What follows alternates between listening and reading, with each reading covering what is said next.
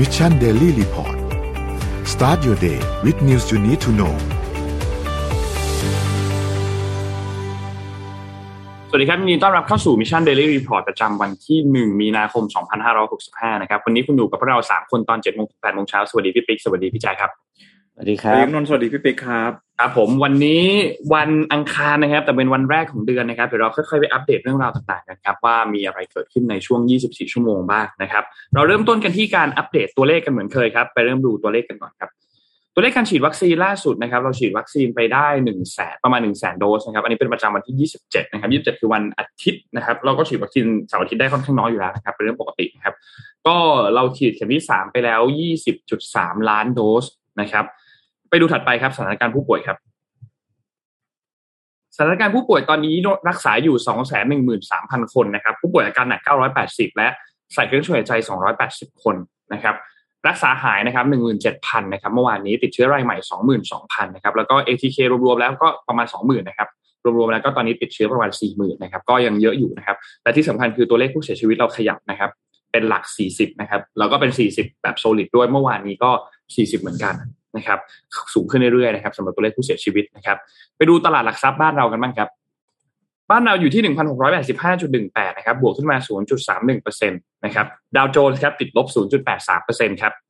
NASDAQ ติดบวกครับ 0.24%นะครับ NYSE ครับติดลบ 0.97%นะครับฟุตซี่ติดลบ 1.02%นะครับและหางเสงครับติดลบ 0.24%ครับราคาน้ำมันดิบครับปรับตัวขึ้นอีกแล้วนะครับ หลังจากข่าวความตึงเครียดของสถานการณ์ยูเครนและรัสเซียครับเมื่อวานนี้นะครับ ก็เดี๋ยววันนี้เรามีอัปเดตกันด้วยเนาะ WTI ครับบวกขึ้นมา 3.95%ครับอยู่ที่ 95.21 นะครับและ Brent crude oil นะครับบวกขึ้นมา 3.06%ครับอยู่ที่ 100.93 ทะลุร้อยอีกหนึ่งครั้งนะครับ เป็นการทะลุ 100 ครั้งที่สองนะครับของเออราคาน้ำมันดิบนะครับ Brent crude oil นะครับ ซึ่งได้รับผลกระทบหนักมากนะครับ ราคาน้ำมันนี่ขึ้นมาสุดยอดเลยนะฮะช่วงนี้ ราคาทองคำครับ1,906.41นะครับบวกขึ้นมา 0.90%นะครับและคริปโตเคอร์เรนซีครับบิตคอยน์พุ่งไปแตะ 40,000 อีกครั้งหนึ่งนะครับอยู่ที่ 40,000กับกับ41,000นะครับบวกขึ้นมาประมาณ 3.5%นะครับ Ethereum อยู่ที่2,008นะครับ Binance อยู่ที่ 380นะครับ Solana ขึ้นมาเยอะครับ 4.5%ครับอยู่ที่ 95.27นะครับ Cardano 0.92นะครับอยู่ที่ 3 บวกขึ้นมา 3.46%นะครับและบิตคับคอยครับ 8.97 บวกขึ้นมา 1%น คือตัวเลขทั้งหมดครับ วันนี้พี่ปิ๊กมีสแตทด้วยใช่ไหมครับใช่ครับ วันนี้มีสแตทมาฝากกันด้วย อ่ามาเลยครับสแตทครับช่วงนี้ส t ติสตาก็จะเข้มข้นครับกับสแตทที่เป็นเรื่องของรัสเซียเป็นหลักเลยนะครับ คือครัเราบจะได้ผมรู้จักรัสเซียเยอะกับช่วงนี้แหละครับครับอืมรัสเซียกับยูเครนอะตัวแรกนะครับ เป็นstat เกี่ยวกับเรื่องของเขาทำการสำรวจประชากรของชาวยูเครนนะครับ ของยูเครน Ukrainian นะครับว่า อยากจะจอยกับนาโตหรือ EU หรือเปล่า นะครับอืมก็อ่าดูสังเกตสิบปีย้อนหลังยี่สิบปีย้อนหลังนะครับ ตอนแรกๆก็ไม่ค่อยตอนนี้เริ่มชัดเจนนะครับ ก็คือ จะเห็นว่าคนรุ่นใหม่เนี่ยถ้าเกิดที่ถูกสำรวจมากๆเนี่ยก็จะต้องการให้ยูเครนเข้าร่วมกับนาโตแล้วก็ EU มากขึ้นเรื่อยๆนะครับคือเส้นสีฟ้ากับสีเขียว อะไปต่อครับยูเครนเนี่ย ตอนนี้อ่าต้องบอกว่าราคาผลผลิตต่างๆ เนี่ย เริ่ม เริ่มเริ่มแพงขึ้นนะครับครับก็อย่างที่เราทราบพอสถานการณ์อะไรอย่างเงี้ยราคามันเริ่มสูงขึ้นเรื่อยๆแต่ผมก็เพิ่งรู้เนี่ยตอนนี้นะว่ารัสเซียเป็นประเทศที่ส่งวีดก็คือข้าวสาลีข้าวอ่านะฮะข้าวสาลีเนี่ย เป็นอันดับหนึ่งของโลกนะ อันนี้ยอมรับใช่เมื่อก่อนเข้าใจว่าเป็นอเมริกามาตลอดนะ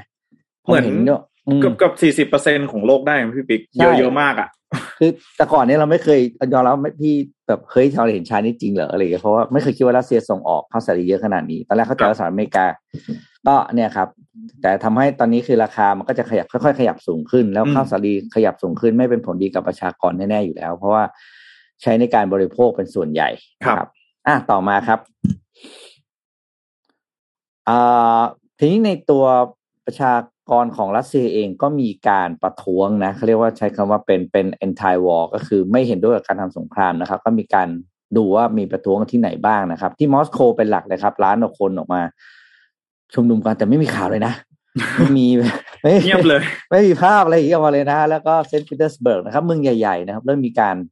เขาเรียกว่ารวมตัวกันแล้วนะครับ แล้วก็อ่าแสดงจุดยืนนะครับ ว่าไม่อยากให้เกิดอ่าสงครามขึ้นนะครับครับต่อมาครับอ่า เรื่องของ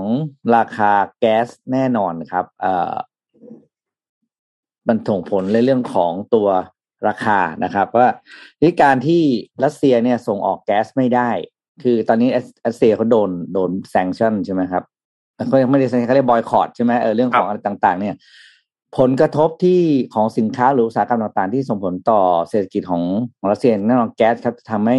ถ้ารัสเซียส่งออกแก๊สไม่ได้ GDP รัสเซียติดลบ 2.9%ทันทีอื้อหือลองมาเป็นครูดออยนะครับ อีก 1.2 นะครับหลังจากนั้นก็เป็นเรื่องของเครื่องจักรเครื่องยนต์อะไรต่างๆ รวมๆแล้วคาดการณ์ว่า GDP ของรัสเซียเนี่ย ปีนี้นะครับ จะลดลงอย่างน้อยเนี่ยประมาณจะลดลงประมาณ 5%ครับจากการที่เข้าอ่าทำอ่าเรื่องของกับกับปฏิบัติการทางทางทหารกับทางยูเครนครั้งนี้นะครับ ต่อมาครับ น่าจะสุดท้ายเดี๋ยวหมดแล้ว อ่าหมดแล้วครับ โอเคครับ ก็เนี่ยที่พี่ปิ๊กยกสแตทขึ้นมาเนี่ย ผมว่าเป็นเป็นเรื่องที่เราจะต้องจับตาดูในสัปดาห์นี้เลยนะฮะก็คือเรื่องของอชาวประชาชนชาวรัสเซียเนี่ยจะอดทนต่อในเรื่องของสภาพเศรษฐกิจได้ต่อไปอย่างไรนะครับ เพราะว่าการถูก sanction ทางเศรษฐกิจเนี่ยการถูกคว่ำบาตรทางเศรษฐกิจ มันส่งผลกระทบแน่นอนนะฮะอย่างเช่น อย่างแรกเลยคือเรื่องของค่าเงินรูเบิลนะฮะค่าเงินอืมรูเบิลเนี่ยอ่อนค่าลงเป็นอย่างมากนะครับ ประมาณ 30 กว่าเปอร์เซ็นต์แล้วนะครับเพราะฉะนั้นแล้วสิ่งที่ประชาชนชาวรัสเซียเราต้องเจอคือหนึ่งเลยของแพงแน่นอนนะครับ ต้องใช้เงินมากขึ้นในการซื้อของต่างๆนะครับ แล้วก็อีกเรื่องหนึ่งเลยที่ค่อนข้างสำคัญเลยก็คือว่า ในของที่นำเข้าเนี่ยก็จะยิ่งได้รับผลกระทบมากยิ่งขึ้นนะครับ เพราะว่านำเข้านำเข้าเข้ามาเนี่ยแพงขึ้นนะฮะพูดง่ายๆ iPhone อะไรแบบนี้นะครับ แพงขึ้นแน่นอน แล้วเขาก็มีเหมือนกับรายงานข่าวเหมือนกันนะครับ จากทางด้านของ CBS News นะครับ ก็ออกมาระบุเหมือนกันว่า เอ๊ะ นี่คือเขาเรียกว่าเป็น economic seed หรือว่าเป็นเอ่อเซตนะฮะขออภัยก็คือเป็นเรื่องของการอ่าล้อมตีล้อม ตีวงล้อมรัสเซีย ทางเศรษฐกิจแทนนั่นเองนะครับอืมแล้วก็ในเรื่องของอาก๊าซธรรมชาติต่างๆ เรื่องของข้าวสาลีต่างๆ เนี่ย การที่รัสเซียไม่สามารถส่งออกได้เนี่ย มันส่งผลกระทบต่อเศรษฐกิจแน่นอนนะครับ แต่ว่าก็ต้องอย่าลืมว่านอกจากรัสเซียเองที่ได้รับผลกระทบเนี่ยประเทศอื่นๆก็ได้รับผลกระทบเหมือนกันนะครับ อย่างเช่น ถ้าเป็นสหภาพยุโรปนะครับก็จะเจอกับเรื่องของก๊าซธรรมชาติที่ราคาปรับตัวเพิ่มสูงขึ้นนะครับ เนื่องจาก supply เนี่ยลดลง เพราะว่าส่วนใหญ่แล้วนะครับ กว่า 40%นะครับของก๊าซธรรมชาติในสหภาพยุโรปเนี่ยก็พึ่งพาการนำเข้าจากรัสเซียเป็นหลักนะครับ ก็จะเจอกับเรื่องของอ่าราคาก๊าซธรรมชาติที่ปรับตัวเพิ่มสูงขึ้นในสหภาพยุโรปสำหรับบ้านเราหลายๆคนอาจจะบอกว่าเราอาจจะไม่ได้กินข้าวสาลีเป็นหลักใช่ไหมฮะปกติประเทศไทยคนเราคนไทยเรารับประทานข้าวข้าวสวยอะไรแบบนี้นะครับ หรือว่าอืมพวกข้าวเก้าพวกเออพวกข้าวมากกว่าอืมแต่ว่าข้าวสาลีเนี่ยนะครับ มันกลับเป็นวัตถุดิบ ในการผลิตอาหารสัตว์ที่สำคัญมาก โดยเฉพาะอืมอย่างยิ่งอาหารสัตว์ที่เป็นในเรื่องของไก่นะฮะอาหารไก่เนี่ยก็เป็นมีมีข้าวสาลีเนี่ยที่เป็นส่วนประกอบที่สำคัญแล้วก็ข้าวโพดด้วยนะครับ ทีนี้เมื่อวานนี้จริงๆแล้วรายงานไปแล้วส่วนหนึ่งนะครับ แต่ต้องบอกงี้ก่อนว่า เรื่องของราคาไก่กับราคาไข่เนี่ย อันนี้ต้องจับตาดูในสัปดาห์นี้เลย เพราะว่าราคาอาหารสัตว์เนี่ยก็ปรับตัวเพิ่มสูงขึ้นแล้วนะครับ สิ่งหนึ่งเลยที่เราต้องรู้ก็คือว่ามันเป็นในเรื่องของราคาตลาด มันไม่ได้เกี่ยวหรอกว่าไทยเนี่ยนำเข้ามากน้อยแค่ไหนนะครับ แต่ในเมื่อราคาตลาดโลกมันปรับตัวเพิ่มสูงขึ้นนะครับ ผู้ประกอบการก็อาจจะดูแล้วอาจจะส่งออกไปในประเทศที่มันขายแล้วมันได้ราคามากขึ้น ก็อาจจะทำให้ราคาในบ้านเราเนี่ยนะครับ พอจะนำเข้าหรือแม้แต่จะปลูกเข้ามาในตลาดเนี่ยก็อาจจะต้องส่งผลเหมือนกันนะครับทำให้ราคาเนี่ยปรับตัวเพิ่มสูงขึ้น ในวันนี้นะครับ วันที่หนึ่งมีนาคมเนี่ย ราคาขายปลีกนะครับ ไข่ไก่จะขยับขึ้นแผงละ 6 บาทนะครับตั้งแต่วันนี้เป็นต้นไปก็ตามที่สมาคมผู้ค้าไข่ไก่นะครับ ประกาศราคาขายส่ง แล้วก็ขายปลีกไข่ไก่นะครับ ก็วันนี้จะมีการปรับเพิ่มขึ้นอีกเอ่อ6บาทนะครับ ผู้ผลิตแล้วก็ผู้ส่งออกไข่ไก่นะครับ แจ้งราคาแนะนำไก่คละหน้าฟาร์มนะครับจะมีผลในวันนี้นะครับ โดยราคาไก่ไข่ไก่แบบคละไซส์นะครับ หน้าฟาร์มจะปรับเพิ่มขึ้นเป็นฟองละสาม บาทยี่สิบสตางค์นะครับ แล้วก็ตอนนี้ทางด้าของกรมการค้าภายในเองก็มีการขอความร่วมมือนะครับ ให้มีการตรึงราคาไข่ไก่คละไซส์หน้าฟาร์มเนี่ยให้อยู่ที่ราคาสองบาทเก้าสิบสตางค์นะครับ คือตรึงไว้เนี่ยตั้งแต่ช่วงกลางเดือนมกราคมนะครับ แต่ว่ามาจนถึงวันนี้เนี่ยอั้นไว้ไม่ไหวแล้วนะครับ ก็มีการปรับขึ้นเป็นที่เรียบร้อยนะครับส่วนที่เหลือเนี่ยนะครับก็จะเป็นในลักษณะของไข่ไก่หน้าแผงนะครับ หน้าแผงเนี่ยถ้าเป็นดูไข่ไก่เบอร์สามเนี่ยราคาหน้า จะปรับเพิ่มขึ้นอีก 40 สตางค์นะครับ ก็ตอนนี้มาอยู่ที่ราคาประมาณ 3 บาท 10 สตางค์เป็นที่เรียบร้อยนะครับ อันนี้จริงๆเราก็ต้องบอกว่ามันเป็นผลพวงหลาย ๆ อย่างนะ ไม่ได้บอกว่ามันมาจากยูเครนรัสเซียเพียงอย่างเดียวนะครับ สิ่งหนึ่งเลยก็เราต้องอย่าลืมว่าในช่วงที่เนื้อหมูแพง demand ความต้องการไข่ไก่กับเนื้อไก่เนี่ยมันก็ปรับตัวเพิ่มสูงขึ้นเช่นเดียวกันนะครับ มันจึงทำให้ตอนนี้หลังจากที่มีการตรึงราคามาตั้งแต่ช่วงกลางเดือนมกราคมเนี่ยก็มีการปรับตัวเพิ่มขึ้น เรียบร้อยนะครับ อืมขณะที่สถานการณ์ยูเครนรัสเซียเมื่อคืนนี้ก็มีเรื่องของการเป็นยังไงบ้างครับตอนนี้ เข้าร่วมใช่ไหมฮะเซเลนสกี้วลาดิเมียร์เซเลนสกี้เนี่ยมีการออกมาประกาศว่าจะเอ่อมีการเซ็นขอนะครับคำขอคำร้องขอไปที่สหภาพยุโรป ในการที่จะขอเข้าร่วมเป็นสมาชิก EU นะครับ อืมคือเมื่อวานนี้เนี่ย ทางด้านของประธานาธิบดีวลาดิเมียร์เซเลนสกี้นะครับ ของ อืม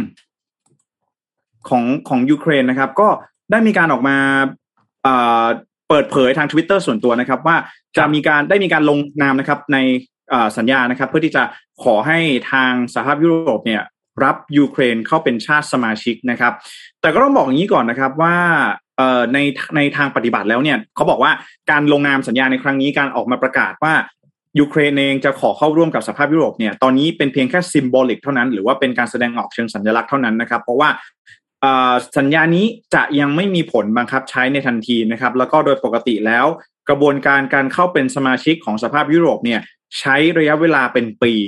นะครับ ก็ถือว่าเป็นการแสดงออกเชิงสัญลักษณ์แล้วก็อาจจะเป็นการปลุกเขาเรียกว่าอะไรเรียกขวัญกำลังใจของคนภายในประเทศละกันนะครับ หลังจากที่เมื่อคืนนี้มีภาพออกมาเนาะว่าเซเลนสกี้นะครับมีการลงนามสัญญาขอเข้าร่วมเป็นสมาชิก กับสหภาพยุโรปนั่นเองครับ ซึ่งการเข้าขอเข้าร่วมอันนี้เหมือนเหมือนแค่กรอกใบสมัครเนาะเหมือนกรอกใบใช่ใช่ยังยังยังกระบวนการยังไม่เรียบร้อย แล้วก็ฝั่งยูจะรับหรือไม่รับก็ต้องมีการพิจารณาใช้ระยะเวลาเป็นปี ส่วนอีกอันนึงก็คือฝั่งของนาโต้เนาะฝั่งของนาโต้เนี่ย คือต้องแยกต้องแยกกันแบบนี้ครับ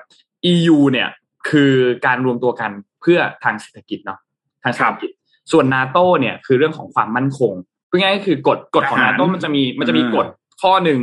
น่าจะเป็นข้อที่ห้าก็คือถ้าหากว่าประเทศใดสมาชิกในกลุ่มนาโต้ประเทศใดถูกโจมตีอะประเทศที่เหลือในกลุ่มสมาชิกอะก็จะช่วยเหลือ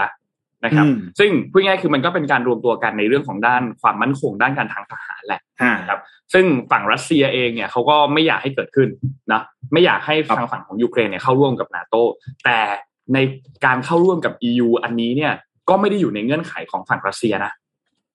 ไม่ได้อยู่ในเงื่อนไขของฝั่งรัสเซียที่จะไม่ให้หรือจะให้เข้าร่วมนะครับ ซึ่งก็ต้องบอกว่าหลังจากนี้เนี่ยต้องรอดูว่าที่เขาไปพูดคุยกันที่บริเวณชายแดนเบลารุสเนี่ยที่มีข้อตกลงวางลงมาเนี่ย จะมีผลสำเร็จหรือเปล่า เพราะก็มีกระแสข่าวออกมาว่าฝั่งยูเครนเองก็มีความต้องการว่า โอเค ถ้าหากว่าเจรจากันรอบนี้เนี่ยสิ่งที่ยูเครนต้องการขอหนึ่งเลยก็คือเรื่องของให้ฝั่งของรัสเซียเนี่ย หยุดยิงยิง หยุดยิงหยุดยิงทันที และถอนกำลังทหารออกไปจากพื้นที่บริเวณตรงนั้น โดยเฉพาะพื้นที่ของยูเครนทั้งหมดให้ถอนกำลังทหารออกไป ฝั่งรัสเซียเองก็ขอเหมือนกันฝั่งรัสเซียก็บอกว่างั้นอยู่ห้ามเข้านาโตโดยเด็ดขาดด้วย นี่คือตัวใหญ่เลย ต้องห้ามเข้านาโตและอีกเรื่องหนึ่งก็คือเรื่องของการเป็นกลางสถานะการเป็นกลางทางการเมืองนะครับ ซึ่งต้องติดตามมากๆ ว่าหลังจากนี้เนี่ยจะเป็นอย่างไรต่อ เพราะว่าสถานการณ์ของที่ยูเครนแล้วก็รัสเซียตอนนี้เนี่ยอย่างที่เราเห็นภาพครับว่ามันกระทบในเรื่องของราคาน้ำมันรุนแรงมากนะราคาน้ำมันกระทบอย่างรุนแรงเลยนะครับ ทางฝั่งของสหภาพยุโรปเองเนี่ยก็มีการออกแถลงการมาเหมือนกันนะครับ วันที่ 28 นะครับ ฝั่งสหภาพยุโรปก็ออกแถลงการมา บอกว่ามีการตัดเรื่องของระบบเครือข่ายการเงินเนาะ SWIFT ใช่ไหมครับ ฝั่งของ อาเซียนเองเนี่ยทางด้านของคุณฟูมิโอคิชิดะนะครับนายกรัฐมนตรีของญี่ปุ่นเนี่ยก็ได้มีการประกาศเหมือนกันในที่ประชุมของวุฒิสภานะครับว่าญี่ปุ่นเนี่ยจะเข้าร่วมกับชาติตะวันตกในการคว่ำบาตรรัสเซีย ด้วยวิธีเดียวกันเลย ก็คือการตัดรัสเซียออกจากระบบเครือข่ายการเงินโลกนะครับ สิงคโปร์ก็ตัดสินใจเช่นเดียวกันนะครับ ซึ่งสิงคโปร์เองก็บอกว่าก็เป็นการตัดสินใจที่ยากนะครับ แต่ว่า ก่อนหน้านี้เนี่ยสมาชิกอาเซียน จะมีนิสัยอย่างหนึ่งอันนี้สิงคโปร์ก็บอกเองเลยว่า จะหลีกเลี่ยงการเข้าข้างประเทศใดประเทศหนึ่ง คือยืนวางตัวเป็นกลางนะครับ ในโดยเฉพาะในสภาวะที่มีความขัดแย้งนะครับ แต่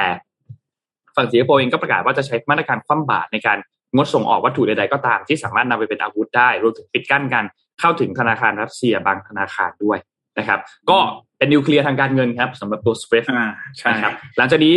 เรื่องของการคว่ำบาตรเราก็จะค่อยๆ เห็นเพิ่มเติมขึ้นมามากขึ้นเรื่อยๆมากขึ้นเรื่อยๆนะครับครับ เพราะว่าตอนนี้มันเข้ารู้สึกว่าจะเข้าวันที่ห้าวันที่หกแล้วนะที่มีการเข้าไปบุกยึดยูเครนนะครับ ตอนนี้สถานการณ์ล่าสุดในยูเครนเนี่ยก็การบุกรุกในพื้นที่เนี่ยก็ช้าลง แต่ว่าเข้าใกล้เมืองหลวงมากขึ้นนะครับยึดพื้นที่ได้หลายหลายส่วนมากขึ้นนะครับ ไม่ว่าจะเป็นบริเวณตั้งแต่ชายแดนเบลารุสยูเครนนะครับเชอร์โนบิล ก็ถูกรัสเซียยึดไปแล้วนะครับ เช่นเดียวกันกับบริเวณเอ่อชายแดนด้านตะวันออกเฉียงเหนือนะครับ ไม่ไกลจากเมืองคาร์คีฟก็ถูกกองกำลังรัสเซียบุกไว้ เช่นเดียวกันนะครับ ซึ่งพื้นที่หลายๆพื้นที่อะอย่างยกตัวอย่างเชอร์โนบิลเนี่ยทำไมเขาถึงต้องไปยึดเชอร์โนบิลอืมอันนี้ก็เป็นจุดหนึ่งที่สำคัญเหมือนกันคนก็พูดถึงกันเยอะเหมือนกันนะครับเชอร์โนบิลเนี่ยเรารู้ว่าเป็นโรงงานที่เคยมีเหตุอืมน่ากลัวเกิดขึ้นเนาะ หลายๆ คนอาจจะได้เคยไปดูซีรีส์ของ HBO Go ที่เป็นเชอร์โนบิลที่มีประมาณ 6 หรือ 7 ตอน ซีรีส์นั้นดีมากนะ ดีแบบดีมากๆ แนะนำให้ไปดูมากๆ ซีรีส์เชอร์โนบิลนะครับ ก็อธิบายเหตุการณ์ค่อนข้างดีนะครับ ซึ่งพื้นที่ตรงนั้นทำไมถึงต้องไปยึด เพราะว่ามันมีสารกัมมันตรังสียังคงเหลืออยู่เหมือนกันในพื้นที่บริเวณตรงนั้นนะครับ แล้วก็สามารถที่จะนำไปต่อยอดเป็นนิวเคลียร์เป็นอะไรต่างๆ ได้ การเข้าไปยึดไว้อยู่ตรงนี้เนี่ยก็หนึ่ง เหตุผลหนึ่งก็คือป้องกันในเรื่องของมือที่สามด้วยเนาะที่จะมีการเข้ามาโจมตีพื้นที่บริเวณตรงนั้น แล้วถ้าหากว่าเขาเข้ามาพื้นที่บริเวณตรงนั้น คนที่จะเป็นเป้าแรกเลยของประชาคมโลกก็หนีไม่พ้นรัสเซีย เพราะฉะนั้นรัสเซียก็มีความจำเป็นที่จะต้องไปยึดพื้นที่ตรงนั้น ไว้ก่อนท่ามกลางสถานการณ์ที่มันไม่แน่นอนแบบนี้นะครับ หลังจากนี้เนี่ยนะครับในเรื่องของการเจรจาที่เกิดขึ้นเนี่ย เราก็ต้องติดตามว่าทั้งสองฝ่ายจะทำตามการเจรจามากน้อยแค่ไหน เพราะว่า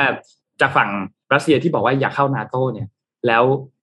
ทางด้านของประธานาธิบดีเซเลนสกี้เนี่ยกรอกใบสมัครขอเข้า EU เนี่ย มันก็ก็นิดนึงนะ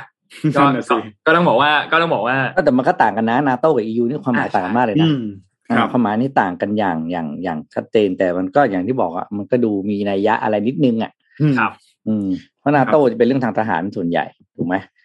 ใช่ฮะตอนนี้ก็เป็นการเจรจาอืมยุติสงครามแหละครับ ว่าอืมการเจรจาครั้งนี้จะเป็นผลมากน้อยแค่ไหนนะครับ ทั้งสองอืมฝ่ายก็มีการพูดคุยกันเอาเจ้าหน้าที่ผู้แทนระดับสูงเนี่ยมาพูดคุยกันนะครับ เพื่อจะแก้ไขปัญหานี้ให้ได้นะครับ อีกเรื่องหนึ่งครับก็คือเรื่องของ SpaceX นะครับ ที่มีการเมื่อวานนี้พี่เอ็มน่าจะเล่าหรือพี่หรือพี่ก็บอกแล้วว่าโอเคขอตัว Starlink เข้ามาหน่อย ให้อืมอินเทอร์เน็ตใช้ได้ อินเทอร์เน็ตมันใช้ไม่ได้นะครับ ล่าสุด ตอนนี้ตัว Starlink Satellite Internet ที่เป็นตัว Dishes เนี่ยคือตัวจานรับสัญญาณ ก็เดินทางไปถึงยูเครนแล้วเมื่อวานนี้ในวันจันทร์นะครับ ก็มีข้อมูลจากฝั่งของเอ่อรัฐบาลของยูเครนเนี่ยมีการออกมาโพสต์ข้อมูลนะครับว่าอะเรียบร้อยมาถึงแล้วนะครับ ซึ่งเร็วมากนะ ไม่ถึง 48 ชั่วโมงหลังจากที่มีการทวีตขอตัว support จากอีลอนมัสก์ที่อีลอนมัสก์บอกว่าอะโอเค คุณได้ support นั้นแล้วนะครับตอนนี้ Starlink ก็ให้บริการในยูเครน อย่างเป็นทางการแล้วด้วยสถานการณ์ในตอนนี้อืมนะครับ ก็เดินทางไปถึงเรียบร้อยแล้วสำหรับตัวดาวเทียมนะครับ ส่วนคนไทยที่อยู่ในยูเครนมีอัปเดตครับ ตอนนี้เนี่ยสถานเอกอัครราชทูตไทยนะกรุงวอร์ซอประเทศโปแลนด์เนี่ยนะครับ ก็ได้มีการเผยแพร่แผนช่วยเหลือคนไทยในยูเครนนะครับ ตอนนี้เนี่ยมีคนไทยเข้ามาพักที่ศูนย์ปฏิบัติการที่เมือง ลวีฟประเทศโปแลนด์นะครับรวมแล้วเนี่ย 47 คนนะครับแล้วก็มีอีก 43 คนที่อยู่ในระหว่างการเดินทางจากเมืองต่างๆ มาที่นี่ด้วยนะครับก็ติดต่อสอบถามความเป็นอยู่ของกลุ่มคนไทยในเมืองต่างๆ ตามพื้นที่ของประเทศยูเครนเนี่ยก็ทราบว่าทั้งหมดยังคงปลอดภัยอยู่ นะครับแล้วก็มีคนไทยอีกประมาณร้อยกว่าคนที่ต้องอยู่ในเมืองที่พำนัก และก็ไม่สามารถที่จะเดินทางออกมาได้ เนื่องจากว่ามีการประกาศปิดเมือง แล้วก็สถานการณ์ยังไม่ปลอดภัยนะครับ เช่น ที่เมืองมิโคลาอีฟนะครับมีคนไทยเจ็ดคนเมืองคาคีฟที่ติดกับรัสเซียเนี่ยมีคนไทยอยู่สิบสองคนนะครับ แล้วก็คนไทยที่อาศัยอยู่ในกรุงเคียฟนะครับเอ่อออกมาได้แล้วเนี่ยหนึ่งร้อยสองคนจากหนึ่งร้อยสี่สิบแปดนะครับ แล้วก็อยู่ในระหว่างการปฏิบัติการอีก43คน นะครับ ส่วนคนที่มีการสมรสกับชาวยูเครนมีบุตรเนี่ยรวมๆแล้วเนี่ย 40 คนนะครับ ก็แสดงความประสงค์ว่าอยากที่จะอยู่กับครอบครัวต่อไปในยูเครนนะครับ ตอนนี้เนี่ยก็จะมีการอบรมเดินทางกลับไทยในวันช่วงวันที่1ถึงวันที่10มีนาคมนี้แหละสำหรับครับคนไทยที่อยู่ในยูเครนนะครับ ก็เอาใจช่วยนะครับเรียกได้ว่าตอนนี้เนี่ย เราอยากจะหาข่าวนะ แต่ว่าส่วนใหญ่แล้วข่าวมันค่อนข้างจะเกี่ยวข้องกับรัสเซียมาก ๆ แล้วก็อืมเหมือนพอปฏิบัติการทางการอาหารมันเข้าสู่วันที่ห้าเนี่ย มันมีมาตรการแซงชั่น มาตรการคว่ำบาตรต่างๆ มีมีการพูดคุยคือ มันมีข่าวทั้งในเรื่องของการทูตความสัมพันธ์ระหว่างประเทศข่าวเรื่องของเศรษฐกิจที่มันเข้ามาเกี่ยวข้องกันเยอะแยะมากมายเลยนะครับ ก็ต้องบอกว่าข่าวสารที่เยอะแบบนี้นะครับ ทางด้านของเพจเอ่อ Y Chronicles นะครับเขาก็ได้มีการออกมาพูดถึงการเสพข่าวที่เกี่ยวข้องกับยูเครนแล้วก็รัสเซีย เช่นเดียวกันนะครับ ว่า เออ ตอนนี้เนี่ยสิ่งที่เราเห็นตามหน้าสื่อต่างๆ เนี่ย เราก็อาจจะเห็นว่าโอ้ย รัฐบาลยูเครน ชาวยูเครนสู้รบกันอย่างกล้าหาญมากๆนะครับ รัสเซียเองอาจจะเผชิญหน้ากับความยากลำบากในการเข้ายึดครองยูเครนในครั้งนี้นะครับ แต่ว่าทางด้านของคุณพลคุณพงศรเนี่ยซึ่งเป็นเจ้าของเพจ Y Chronicles เนี่ยเขาโพสต์เอาไว้ค่อนข้างน่าสนใจนะครับ แล้วก็เมื่อวานนี้เขาก็ไปให้สัมภาษณ์กับทางรายการ The Standard Now ด้วยนะครับ ทีนี้คุณพงศรเนี่ยเขาบอกว่าอะไรบ้างนะครับเขาบอกว่าหนึ่งก็คือว่าสื่อของยูเครนเนี่ยนะครับ จะออก จะเปิดเผยภาพนะครับ แนวประมาณว่าเป็นซากรถถังเฉลยศึก เป็นร่างของศัตรูต่างๆนะครับ หรือว่าเป็นเรื่องราวของวีรกรรมทางทหาร ที่ได้มีการพลีชีพเพื่อปกป้องประเทศนะครับไม่ว่าจะเป็นทางด้านต่างๆเลยแบบนี้นะครับ ซึ่งสิ่งต่างๆเหล่านี้เนี่ยก็อาจจะทำให้ดูเหมือนแล้วว่ายูเครนเนี่ยได้เปรียบนะครับ แต่ซึ่งในความเป็นจริงเนี่ยนะครับด้วยศักยภาพนะครับ ทางการทหารของรัสเซียเนี่ย จริง ๆ แล้วก็ของรัสเซียแล้วก็ยูเครนเนี่ยก็ต้องยอมรับว่าจริง ๆ แล้วยูเครนเองก็เป็นเป็นรองอยู่ในหลาย ๆ ด้านนะครับ ไม่ว่าจะเป็นจำนวนเรื่องของอาวุธยุทโธปกรณ์ต่าง ๆ นะครับ เพราะฉะนั้นข่าวเองก็อาจจะดูเหมือนว่ากำลังได้เปรียบแต่ว่าในความเป็นจริงเนี่ยเราอาจจะไม่ได้รู้อย่างแน่ชัดนะครับ ว่าที่สมรภูมินั้นจริง ๆ แล้วเนี่ยสภาพการเป็นอย่างไรนะครับสิ่งที่ทางด้านของคุณพงศรบอกก็คือว่าสิ่งหนึ่งเลยก็คือรัฐบาลยูเครนเองก็ อยากจะเปรียบเสมือนกับเขาเรียกว่าแพนด้าแดงนะฮะแพนด้าแดงเนี่ย ตัวมันจะค่อนข้างดูน่ารักใช่ไหมฮะแต่ว่าเวลาที่มันโกรธเนี่ย มันจะยืนสองขาแล้วก็ทำเหมือนกับว่าตัวเองเนี่ย ตัวใหญ่นะครับ ซึ่งก็เป็นไปเพราะว่าทางการยูเครนเองนะครับ ก็ต้องการที่จะปลุกขวัญกำลังใจของประชาชนนะครับ เพื่อให้ดูเหมือนว่า เออ รัฐบาลเองกำลังได้เปรียบกำลังสามารถที่จะต้านทานการลุกคืบของชาวรัสเซียได้นะครับ ซึ่งนี่เองจึงทำให้ข่าวออกไป ต่างประเทศเนี่ยก็อาจจะทำเป็นทำให้เห็นว่ามันมีความเสียหายเกิดขึ้น มีเอ่อเขาเรียกว่าอะไรความประสบความสำเร็จในการปฏิบัติการทางการทหารบ้างสำหรับฝั่งยูเครนนะครับ ขณะที่ฝั่งรัสเซียเราก็จะเห็นในในฝากของในฝั่งตะวันข้ามนะครับ ก็คืออย่างเช่น เรื่องของรัสเซียเองเนี่ยจะไม่ค่อยลงภาพบ้านเมืองที่เสียหาย เพราะว่าอะไร เพราะว่าการทำสงครามในครั้งนี้เนี่ยยูเครนอ่ารัสเซียเองเนี่ยไม่มีความชอบธรรมในการสงครามอ่าการทำสงครามในครั้งนี้นะครับ เพราะฉะนั้นแล้วการที่จะเปิดเผยแพร่ภาพที่เป็นภาพความเสียหายต่างๆเนี่ยก็จะไม่เป็นผลดีกับทางรัสเซียนะครับ ขณะเดียวกันเนี่ยอีกอีกอย่างหนึ่งเลยก็คือว่ารัสเซียก็จะไม่พยายามเปิดเผยภาพของทหารที่ได้รับบาดเจ็บนะครับ เพราะว่าก็อาจจะทำให้ประชาชนที่บ้านเนี่ย ที่ประเทศรัสเซียเนี่ยไม่สนับสนุนสงครามนะครับ เพราะฉะนั้นตอนนี้นะครับเนเรทีฟหรือว่าสิ่งที่สื่อรัสเซียเองพยายามที่ต้องการที่จะเปิดเผยต่อสาธารณชนเนี่ยก็จะดูเหมือนเป็นเรื่องของอตัวเองเนี่ยเป็นกองทัพฝั่งธรรมะนะฮะอย่างเช่น การจับเฉลยศึกแล้วก็ปฏิบัติกับเฉลยศึกอย่างดีนะครับ การดูแลประชาชนชาวยูเครนในพื้นที่ที่ตนเองเนี่ยเข้าไปยึดครองอะไรประมาณนี้นะครับ ซึ่งนี่เองนะครับก็เป็นสิ่งที่รัสเซียสื่อรัสเซียเองพยายามจะ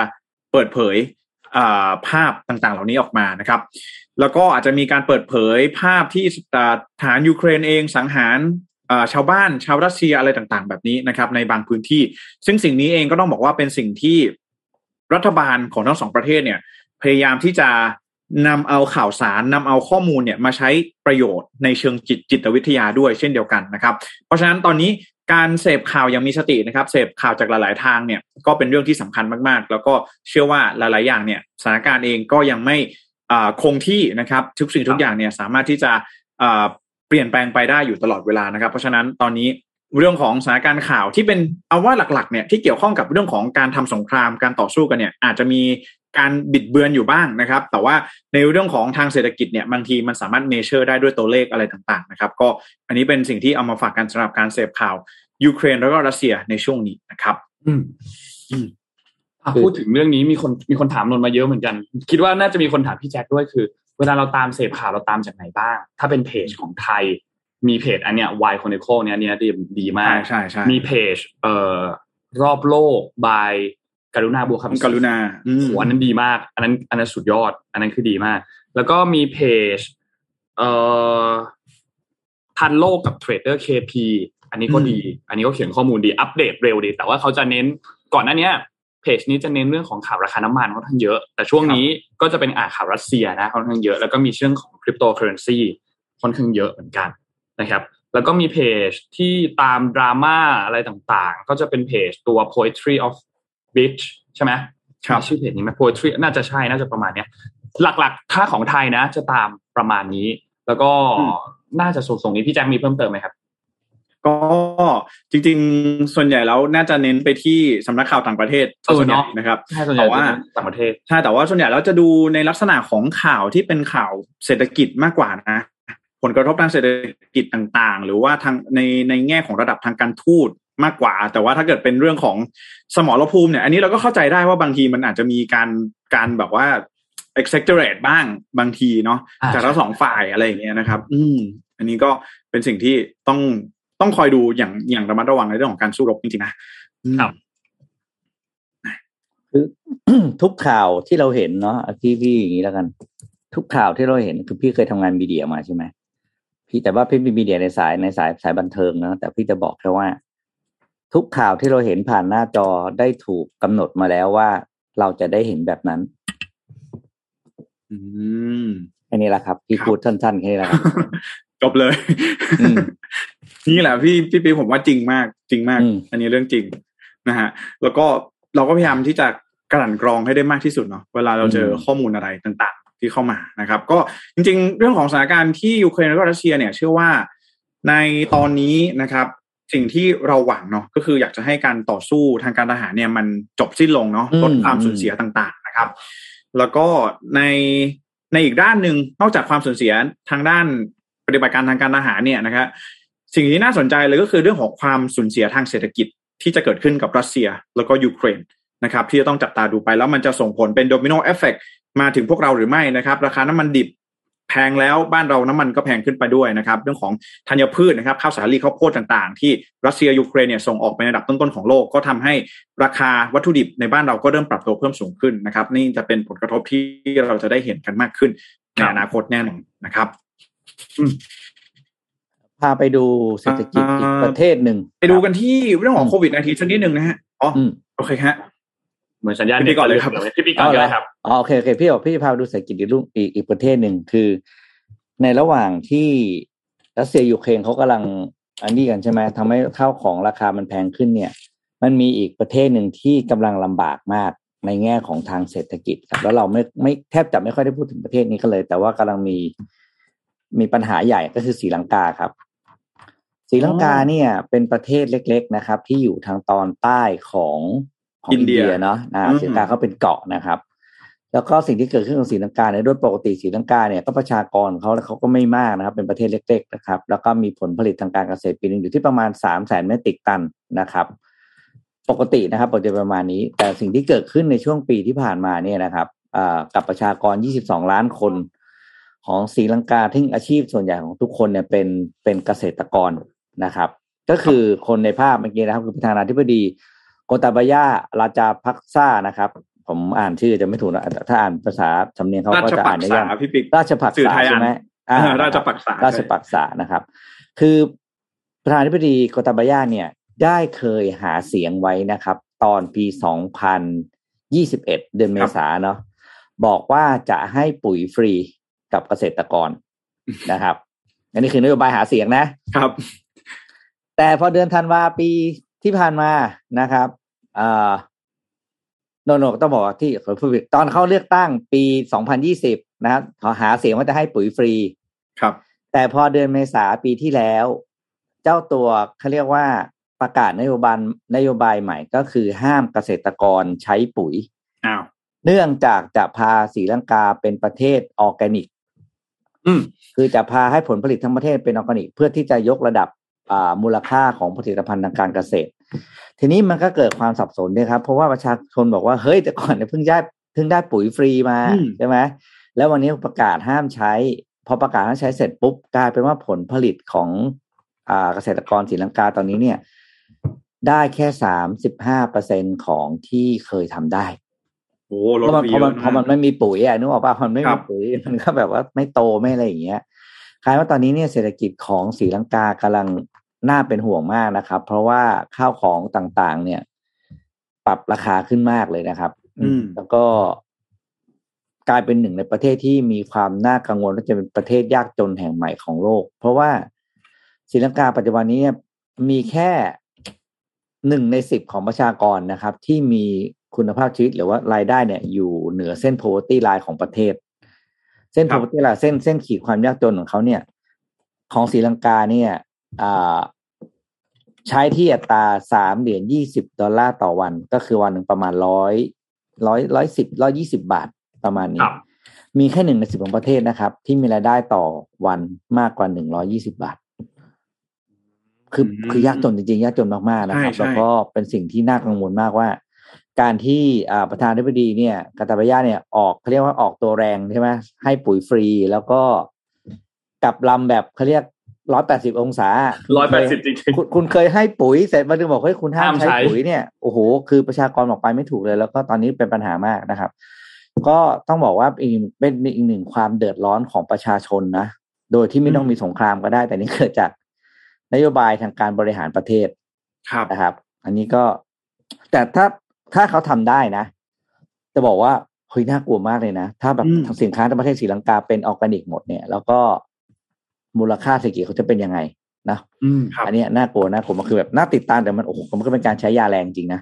อืมใช้ยาแรงแบบไม่ใช้ยาให้เราโดนเนี่ยคือครับผมใช้ยาแรงแบบไม่ใช้ยาชอบเออคำพูดคือนี้จังเลย คือห้ามใช้เลยอะไรอย่างเงี้ยโอ้โหอันนี้น่าเป็นห่วงจริงๆนะครับครับอะต่อครับ ที่จริงๆที่ศรีลังกาพี่ปิ๊กมีเรื่องของอืมหนี้ต่างประเทศด้วย ใช่ใช่มเยอะมากอะต่อเลยต่อเลยแจ็คถ้ามีเรื่องนี้ต่อได้เลย แล้วก็จริง ๆ ต้องบอกว่าคืออย่างที่มีประเด็นเรื่องของท่าเรือที่ฮัมบันโตตา ท่าเรือที่อืมจีนไปอืมสร้าง แล้วก็มีโคลัมโบ Port City ก็คือพูดง่ายๆว่าเอาที่ดินเนี่ยไปให้จีนเนี่ยเช่า 99 ปีหรือกี่ปีเนี่ยจำไม่ได้แต่ว่า เหมือนตอนแรกเนี่ยก็คือไปดีลการสร้างท่าเรือกันเอาไว้ แล้วก็สร้างครับไอ้ท่าเรือฮัมบันโตตาPort City ต่างๆ เนี่ยปรากฏว่าสุดท้ายแล้วเนี่ยก็มีปัญหาในเรื่องของไม่สามารถที่จะจ่ายคืนอ่าหนี้กับจีนได้ แล้ว ปัญหามันก็เลยเกิดตรงที่ว่าไอ้ท่าเรือเนี่ยสร้างขึ้นมาเนี่ยหนึ่งก็คือเป็นในเรื่องของ one belt one road initiative ใช่ไหมครับเป็นอีกหนึ่งจุดที่จะเอามาเชื่อมต่อแต่ปรากฏว่าจีนเนี่ยไม่ค่อยได้ใช้ในเรื่องของการค้าสักเท่าไหร่เอามาใช้ในเรื่องของเอ่อเป็นฐานทัพเรือบ้างอยู่ดีก็มีเรือดำน้ำมาจอดบ้างอะไรแบบนี้นะฮะแล้วสุดท้ายก็คือจ่ายจ่ายคืนไม่ได้ เพราะว่ามันมีท่าเรือแต่ว่ามันไม่มี output มันมีท่าเรือมันมีมันมีมันมีท่าส่งออกของอะ่ะแต่มันไม่มี ของให้ส่งออกหรือว่ามันไม่ได้มีเศรษฐกิจ traffic จริงๆอะอืมสิ่งที่มันเกิดขึ้นเลยก็คือว่าไม่สามารถที่จะจ่ายคืนหนี้กับจีนได้ เพราะฉะนั้นพอไม่สามารถจ่ายคืนหนี้ให้กับจีนได้ ก็ไม่รู้จะทำยังไง ก็เลยยกท่าเรือให้กับจีนไปเลย ก็เลย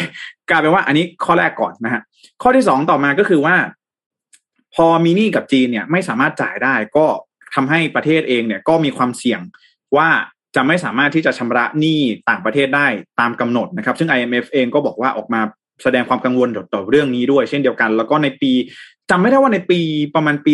2019 2020 อะไรประมาณนี้ที่ที่หนี้ของศรีลังกาเริ่มที่จะเยอะขึ้นเนี่ย เคยมีการจ่ายเอ่อมีการชำระหนี้ที่เป็นหนี้การนำเข้าน้ำมันดิบให้กับอิหร่านเนี่ย จ่ายเป็นใบชา ใบชา จ่ายเป็นใบชา ใช่เพราะว่าไม่ไม่มีไม่มีไม่มีเงินสดมามาจ่ายได้อะไรเงี้ย แต่ว่าอันนี้เนี่ยก็ต้องบอกก่อนว่าไม่เขาไม่ได้จ่ายทีเดียวทั้งหมดนะคือเหมือนกับว่า จ่ายเป็นส่วนหนึ่งอะไรอย่างนี้ในในการอ่าที่จะจ่ายจ่ายทดแทนไปไม่ได้ไม่ได้จ่ายทั้งหมดนะก็คือเหมือนกับว่ามันหนี้เนี่ย บางทีมันไม่ได้จ่ายก้อนเดียวทีเดียวใช่ไหมมันจ่ายทยอยจ่าย แล้วแต่ว่ามันจะครบกำหนดชำระเมื่อไหร่นะครับ แต่ว่าศรีลังกาเองก็เนี่ยอย่างที่ปิ๊กบอกเลยคือ poverty ปัญหาเรื่องของความยากจนเนี่ย เราก็มาเจอรัฐบาลเองก็พยายามที่จะสร้างผลงานต่างๆ แต่ว่าเรื่องของท่าเรือที่ฮัมบันโตต้าเองก็เป็นอีกหนึ่งเรื่องที่หลาย ๆ คนก็บอกว่าเอ๊ะศรีลังกาเนี่ยไปโดนเด t แทรปของจีนหรือเปล่าอะไรแบบนี้นะครับ ก็เป็นสิ่งหนึ่งที่ศรีลังกาสำหรับศรีลังกาเองน่าน่ากังวลมากเรื่องของหนี้สาธารณะของประเทศตอนนี้นะฮะครับ อืมครับนมพามา อัปเดตต่อครับกับข่าวน้ำท่วมครับที่บริเวณภาคใต้นะครับ น้ำท่วมภาคใต้ตอนนี้เนี่ยหนักหน่วงมากนะครับ หลังจากที่มีฝนตกหนักมาตั้งแต่ช่วงปลายเดือนกุมภาพันธ์นะครับตั้งแต่วันช่วงวันที่ 24 เป็นต้นมานะครับทำให้เกิดน้ำท่วมหลายหลากเนี่ยถึง 7 จังหวัดในภาคใต้นะครับ ตอนนี้สถานการณ์เข้าสู่วันที่ห้าแล้วนะครับ หลังจากที่ฝนตกติดกันมาหลายวันเนี่ยส่งผลกระทบต่อประชาชนในเจ็ดจังหวัดนะครับ มากกว่าหนึ่งหมื่นสองพันคนนะครับ ตัวบ้านเรือนที่เป็นบ้านเรือนไม้ยกใต้ถุนขึ้นมา ก็มีหลายหลังเลยที่ถูกพัดลอยไปกับกระแสน้ำคือถูกพัดไปทั้งหลังเลยนะครับ แล้วก็ถ้าเราเห็นคลิปวิดีโอตามเพจต่างๆเนี่ยคิดว่าน่าจะมีผ่านฟีดของทุกท่านบ้างแต่อาจจะน้อยเนาะเพราะว่า สถานการณ์ตอนนี้มีแต่เรื่องรัสเซีย แล้วก็มีเรื่องของคดี เมื่อวานนี้มีรายการโหนกระแสด้วยของของคุณเกี่ยวกับเรื่องของคดีของคุณแตงโมนะครับก็ก็เลยมีกระแสข่าวเรื่องนี้ค่อนข้างเยอะข่าวน้ำท่วมก็เลยถูกกลบไปพอสมควร แต่ตอนเนี้ยข่าวน้ำท่วมเนี่ยหนักมากนะครับ ข้อมูลที่เราเห็นเนี่ยตอนนี้คือ เนื่องจากว่ามันมีฝนตกติดต่อกันมาสองสาวันนะครับทำให้เกิดน้ำท่วม ยกตัวอย่างเช่นในจังหวัดยะลาเนี่ยนะครับ พื้นที่บริเวณตำบลสเตงเนี่ยนะครับอำเภอเมืองยะลาเนี่ยครับ ก็มีน้ำท่วมสูงประมาณครึ่งแข้งนะครับ ถ้าหากว่าเป็นห้องเรียนอะไรเงี้ยเข้าไปก็คือก็คือเรียนไม่ได้อะเพราะว่ามันท่วมจนถึงบริเวณเก้าอี้ที่นักเรียนนั่งนะครับ แล้วก็ตอนนี้เนี่ยจากที่กรมป้องกันและบรรเทาสาธารณภัยรายงานมาในช่วง วันที่ 28 คือเมื่อวานนี้เนี่ยครับก็พบว่ามีคนได้รับผลกระทบ 7 จังหวัดนะครับ แล้วก็ยังไม่มีผู้ที่ได้รับบาดเจ็บหรือว่าเสียชีวิตนะครับ ภาพรวมสถานการณ์ตอนนี้เนี่ยระดับน้ำเริ่มลดลงนะครับทางฝั่งของคุณธนกรวังบุญคงชนะนะครับโฆษกรัฐบาลนะครับ ก็ได้เปิดเผยว่า ตอนนี้นายกก็ได้รับข้อมูลเหตุแล้วต่างๆนะครับ ไม่ว่าจะเป็นมีเหตุคือมันมีเหตุรถยนต์ที่ เอ่อเป็นรถกระบะนะครับพลัดตกจากคอสะพานนะครับบริเวณจังหวัดนราธิวาสนะครับ แล้วก็มีผู้เสียชีวิตจำนวนหกรายเนี่ยเนื่องจากว่าตัวถนนเนี่ยมีหลายหลายหลายข่าวก็แสดงให้เห็นว่าน้ำซัด แล้วก็สภาพถนนคอสะพานต่างๆมันซุดตัวลงมา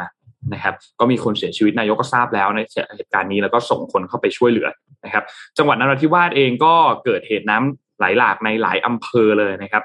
ไม่ว่าจะเป็นบริเวณสุไหงสุไหงโกลก นะครับ จังหวัดนราธิวาสเนี่ยนะครับสภาสมาคมกู้ภัยเองก็ส่งคนเข้าไปนะครับ ประชาชนที่อยู่ในพื้นที่ตรงนั้นเนี่ยมีการแจ้งกับกู้ภัยบอกว่า คือมันท่วมหนักมาทุกปีอยู่แล้ว แต่ว่าของปีนี้เนี่ยมันบอกว่าหนักมากกว่า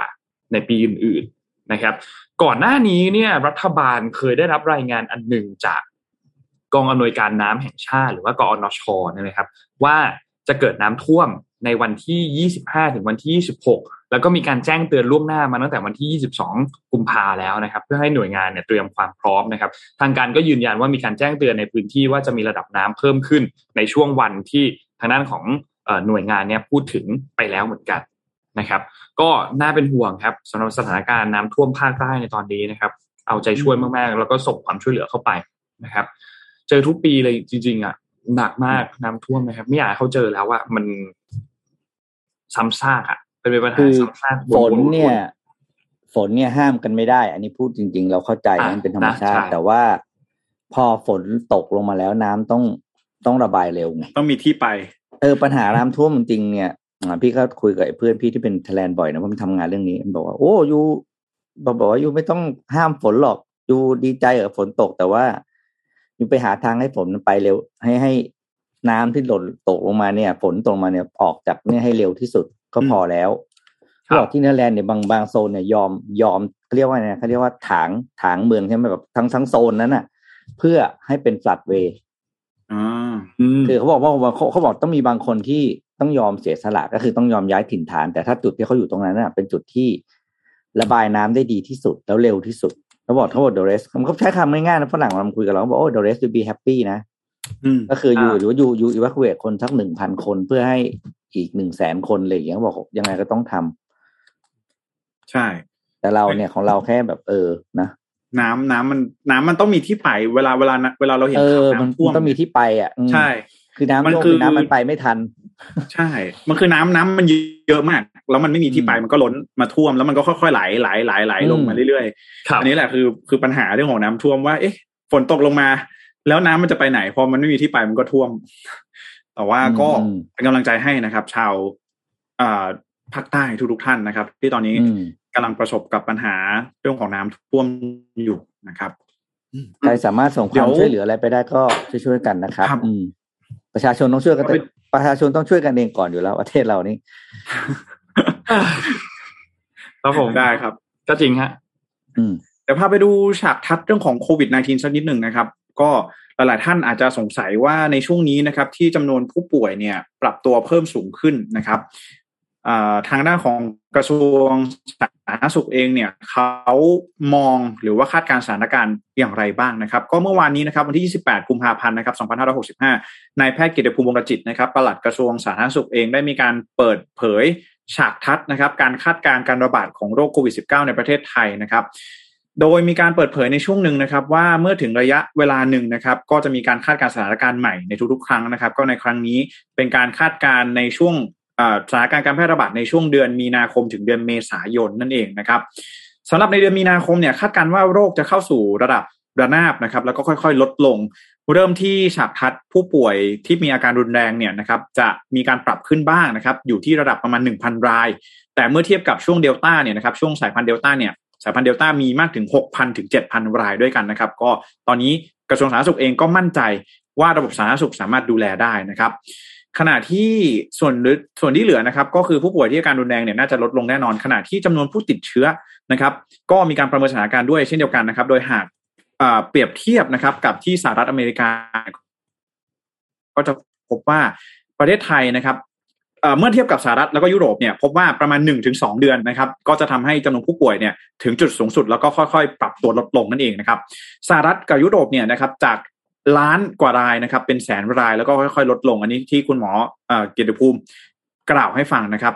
ก็ตอนนี้อยู่ในช่วงเหลือประเทศไทยเนี่ยนะครับอยู่จะเหลืออีกประมาณ 2-6ถึงสัปดาห์ถ้าหากว่าเทียบกับสหรัฐแล้วก็ยุโรปนะครับแล้วก็ถ้าหากกดไว้มากก็จะค่อยลดลงเร็วมากยิ่งขึ้นนั่นเองนะครับ โดยตอนนี้เนี่ย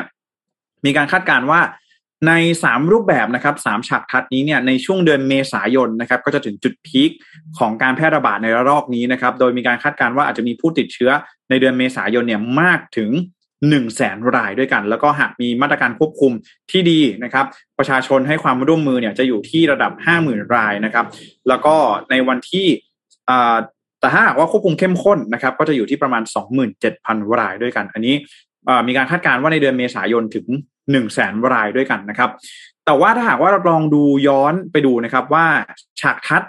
ในช่วงก่อนๆกก่อนหน้านี้ที่ทางกระทรวงสาธารณสุขเอง ได้มีการเปิดเปิดเผยออกมาว่า เอ๊ะ มันเป็นไปตามฉากทัดที่เขาได้มองกันเอาไว้หรือเปล่านะครับ ก็ถ้าหากว่าไปดูฉากทัดของไตรมาสที่หนึ่งนะครับ ที่ได้มีการออกมาเปิดเผยเมื่อช่วงเดือนธันวาคมที่ผ่านมาเนี่ย จะเห็นได้ชัดเลยนะครับว่าอ่าเดี๋ยวส่งส่งภาพให้ไปนะ อันนี้นอกจากคลิปนิดนึงนะครับขออภัย จะบอกว่าจะเห็นได้ชัดนะครับว่าเอ่อ ตัวจำนวนผู้ติดเชื้อเนี่ย เป็นไปอยู่ในฉากทัดที่สองนะครับ คือฉากฉากทัดที่มีชื่อว่า possible นะครับ อยู่ในอยู่ในฉากทัดที่ทางด้านของกระทรวงสาธารณสุขเองเขาต้องการที่จะให้มันเป็นนะครับ ก็คือตอนแรกเนี่ย มีการวางไว้ใช่ไหมว่า most เอ่อ least favorable ก็คือฉากทัดที่หนึ่งเนี่ย ไม่อยากให้เกิดขึ้นที่สุดนะครับ ไม่อยากเกิดขึ้นไม่อยากให้เกิดขึ้นที่สุดเนี่ยจำนวนผู้ติดเชื้อจะปรับตัวเพิ่มสูงขึ้นไปอยู่ที่ระดับประมาณ สามหมื่นถึงสามหมื่นห้าพันคนต่อวันนะครับแต่ว่าฉากทัดที่สองที่เป็นฉากทัดที่เรียกว่าเป็น possible เนี่ยนะครับ จะอยู่ผู้จำนวนผู้ติดเชื้อเนี่ยจะอยู่ในระดับประมาณสองหมื่นถึงสองหมื่นห้าพันคนนะครับ ซึ่งในตอนนี้เนี่ยเข้าเดือนมีนาคมแล้วนะครับ ก็ถือว่าเราอยู่ในฉากทัดที่ทางด้านของกระทรวงสาธารณสุขเองก็ได้มีการคาดการเอาไว้ว่า อยากจะให้มันอยู่ในระดับนี้นั่นเองนะครับ ก็ตอนนี้ถ้าหากว่าลองดูตามที่ฉากทัด ใหม่ที่ทางกระทรวงสาธารณสุขออกมาประเมินเนี่ยนะครับ ก็จะอยู่ในระดับประมาณสองหมื่นประมาณขออภัยนะประมาณสี่หมื่นกว่ารายด้วยกันนะครับ ในช่วงเดือนเมษายนที่จะถึงนี้นะครับ แต่ก็หวังว่าจำนวนผู้ติดเชื้อเนี่ยจะไม่ปรับตัวเพิ่มสูงขึ้นไปมากกว่านี้นั่นเองนะครับอันนี้มาฝากกันสำหรับฉากทัดที่ทางด้านของกระทรวงสาธารณสุขเขาได้มีการคาดการณ์เอาไว้นะครับ ก็ถ้าพูดกันแบบนี้นะครับ ถ้าหากว่ามันเป็นไปตามฉากทัดที่ที่กระทรวงสาธารณสุขวางเอาไว้เนี่ยก็อาจจะต้อง เดือนมีนาคมเนี่ยอาจจะต้องเป็นเดือนที่ต้องทนกันไปอีกสักหนึ่งเดือนนะฮะเรามาระวังตัวกันในเรื่องของโควิด -19 นั่นเองนะครับคืองงมากกับคำว่าฉากทัศน์เมื่อกี้พี่ถึงก็ต้องพิมพ์ก็ไปถามว่ามันคืออะไรเหรออะไรเงี้ย มันคือ scenario scenario อ๋อ scenario อืมโอเคแต่เมื่อเมื่อกี้เขาไปอ่านนะเขาบอกเขาเขาไม่ได้เขาเขาบอกเป็นแปลว่าเป็นการทำเหตุการณ์จำลองอะไรทุกอย่างคือพี่เข้าไปอ่านในในในใน Google ดูความหมายอะไรเงี้ยคือไม่ได้มีปัญหาอะไรคำนี้แต่พี่บอกเออพี่เพิ่งเคยได้ยินคำนี้เออผมผมก็เคยเพิ่งเคยได้ยินเหมือนกันนะเออนนเพิ่งเคยได้ยินจากการแถลงของเนี่ยสบคนะใช่พี่ก็ได้ยินจากที่อื่นเหมือนกันคำว่าฉากทัดนะแต่ปกติเราก็จะใช้คำว่าซีนารีโอไปเลยเนาะอืมเวลาแล้วก็เหตุการณ์จำลองถ้าสมมุติเอะไรสถานการณ์จำลองอะไรก็ได้ใช่ไหมเออใช่ก็ใช่แบบฉากทัดอ่าครับครับมีคำใหม่แล้วครับ ประเทศไทยครับฉากทัดฉากทัดฉากทัดชอบครับอ่าชอบอืมชอบตอนนี้มีอีกเรื่องหนึ่งครับที่ เราติดตามกันมาตั้งแต่ช่วงปีที่แล้วจำเสาไฟกินรีได้ไหมครับอ่า ครับจำเสาไฟกินรีกันได้ใช่ไหมครับอบตราชาเทวะ อ่าใช่ ตอนนั้นเนี่ยอ่าที่มีประเด็นดราม่าขึ้นมาโอ้โหสื่อผู้สื่อข่าวก็ไปตาม มีภาพออกมาเพียบเลย โดยเฉพาะพื้นที่ของบริเวณอบตราชาเทวะจังหวัดสมุทรปราการนะครับ ก็ล่าสุดครับมีความคืบหน้าในการไต่สวนกรณีนี้แล้วนะครับ ในเรื่องของการจัดซื้อเสาไฟประติมากรรมกินรีครับหรือว่าเราเรียกกันว่าเสาไฟกินรี แล้วก็ตัวโคมไฟระบบพลังงานแสงอาทิตย์หรือว่าเป็นโซลาร์เซลล์เนยนะครับที่เราเห็นกันเนี่ยนะครับล่าสุดครับทางด้านของคุณนิวัชชัยเกษมมงคลนะครับเลขาธิการคณะกรรมการป้องกันและปราบปรามการทุจริตแห่งชาติหรือว่าปปชนะครับก็ได้มีการเปิดเผยครับว่าในช่วงเดือน มีนาคมที่จะถึงนี้ก็คือเดือนนี้เนี่ยเข้าเดือนนี้แล้วเนี่ยนะครับ จะมีการแจ้งข้อกล่าวหากับผู้ที่ถูกกล่าวหาที่เกี่ยวข้องทั้งหมดนะครับ โดยคดีนี้เนี่ยจะมีการแบ่งการไต่สำนวนเนี่ยเป็น5ถึง6สำนวน ตามปีงบประมาณการจัดซื้อนะครับ ซึ่งคาดว่าน่าจะใช้ระยะเวลาอีกประมาณหนึ่งเหมือนกัน ถึงจะได้ข้อสรุปนะครับ ซึ่งหลังจากที่มีการแจ้งข้อกล่าวหาไปแล้วเนี่ย ทางผู้ที่ถูกเอ่อเขาเรียกว่าผู้ที่ถูกกล่าวถูกหากล่าวเนี่ยหา ก็จะถูกเรียกมาเพื่อชี้แจงว่าเออ กรอบระยะเวลาเป็นยังไง เรื่องที่ถูกข้อกล่าวหาเนี่ยเป็นยังไงนะครับ แล้วก็นำพยานหลักฐานมาหักล้าง แล้วก็ยืนยันว่าเปิดโอกาสให้ความเป็นธรรมกับผู้ถูกกล่าวหาด้วยเหมือนกันนะครับ ก็คือให้ความเป็นธรรมกับทั้งสองฝ่ายแหละมีโอกาสที่จะมาแก้ตัวนะครับ เมื่อเสร็จแล้วก็จะสรุปสำนวนสรุปสำนวนให้กับทางด้านของที่ประชุมคณะกรรมการปปชพิจารณาเพื่อลงมตินะครับ โครงการเสาไฟกินรีเนี่ย จากการตรวจสอบระหว่างปีงบประมาณในปี 56 ถึงปี 64นะครับ รวมวงเงิน 871 ล้านบาทนะครับครับ แล้วก็แบ่งเป็นปี 56เนี่ยมีวงเงิน 64 ล้าน มาปี 57 2 ล้าน 2.5 ล้านนะครับ ปี 61 27 ล้าน ปี 62 171 ล้าน แล้วก็ปี 63 215 ล้าน ปี 64 388 ล้าน เยอะขึ้นเรื่อยๆนะครับเยอะขึ้นเรื่อยๆ แล้วก็อดีตคือผู้ที่ถูกกล่าวหาเนี่ยก็จะมีหนึ่งเลยคือ อดีตผู้ว่าราชการจังหวัดสมุทรปราการนะครับอืมมีนายก องค์การบริหารส่วนตำบลของอบตราชาเทวะนะครับแล้วก็มีเจ้าหน้าที่ที่เกี่ยวข้องรวมถึงบริษัทเอกชนจำนวน 20 รายนะครับ โดยตามกฎหมายปปชก็จะมีการระบุว่าการไต่สวนจะต้องเสร็จภายใน 180 วันด้วยนะครับครับ ก็อัปเดตความคืบหน้าให้ฟัง คิดว่าปีนี้แหละ น่าจะมีการตัดสินว่าสุดท้ายแล้วผิดจริงไหม มีการทุจริตเกิดขึ้นไหมนะครับปปชก็เข้ามาตรวจสอบนะครับ ก็หวังว่า คือแหมบางทีนะหวังว่าจะมีการตรวจสอบจริง ๆ ต้องให้นะครับความเป็นธรรมกับทั้งสองฝ่ายอีกฝ่ายเขาก็ต้องตรวจสอบตรวจสอบการตรวจสอบกันไม่ไม่แล้วแล้วคุณเป็นอืมยังไงวะเนี่ยผมไม่ถูก ไม่แต่ว่าจะบอกว่าพี่โทมัสเคยไปบอกครั้งหนึ่งว่าอ่าเสาไฟกิรีเนี่ย ปีที่ล่าสุดก็เพิ่งก็เพิ่งซื้อไปอีกรอบหนึ่งนะ